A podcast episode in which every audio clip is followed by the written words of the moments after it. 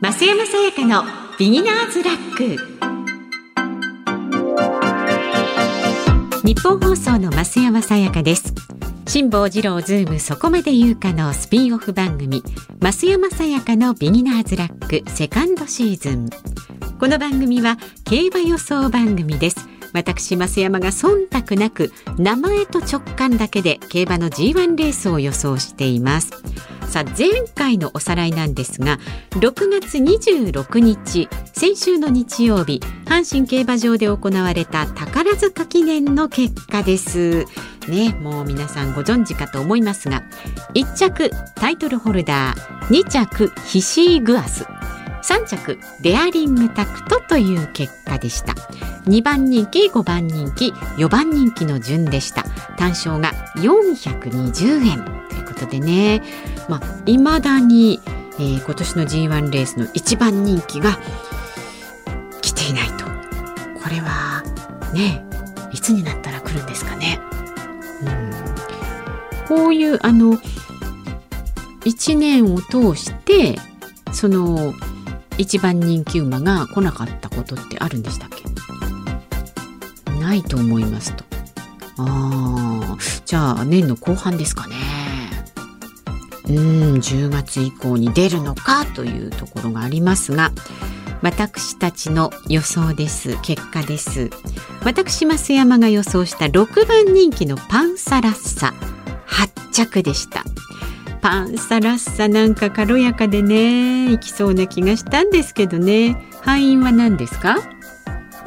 あの距離がちょっと長かったんでハイペースだったんですけどあ体力切れ。馬って暑さに強いんですかね？あ全く強くないんですか？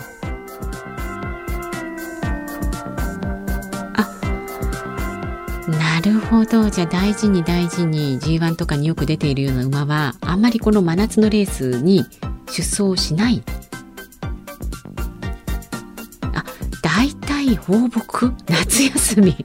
あへえやっぱそうですよね。あの馬ってこう体中に汗かいてますもんね。なんかお尻のあたりもこうつぶつぶの汗がねよく見るとねかいてたりしますもんね。あ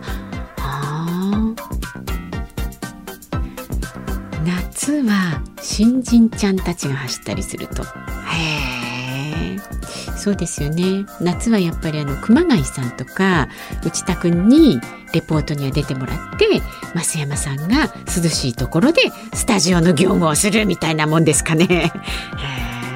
はい、その、えー、後輩日本放送熊谷美穂アナウンサーですけれども一番人気のエフフォーリアと予想したんですが6着でした。で内田裕樹アナウンサーが予想した2番人気タイトルホルダー見事1着まあこれはでも硬かったんですよね。まあまあいくかなって2番人気ですからね。アフロディも私と同じパンサラッサでしたが残念でしたということになりました。で前回のね放送でちょっと取り上げましたキングオブコージ、ね、キングオブコージ飯田浩二で浩二にしようかどうしようかなと迷ったんですが17着と、まあ、残念ながら振るいませんでした。最下位ですね。キングオブコージキングオブヒロシだったら1着だったかもしれない。あの 玉木宏のね最近モノマネでね、えー、好評いただいております。飯田浩二アナウンサーね。まあキングオブコージは17着でした。で次回の G1 レースは10月。10月までやっぱり夏はお休みして気持ち涼しくなったぐらいに行われるということですね。さあそれまでの間この番組増山さやかのビギナーズラックもお休みになります。ということで、えー、今週も素敵な週末をお過ごしください。日本放送の増山さやかでした。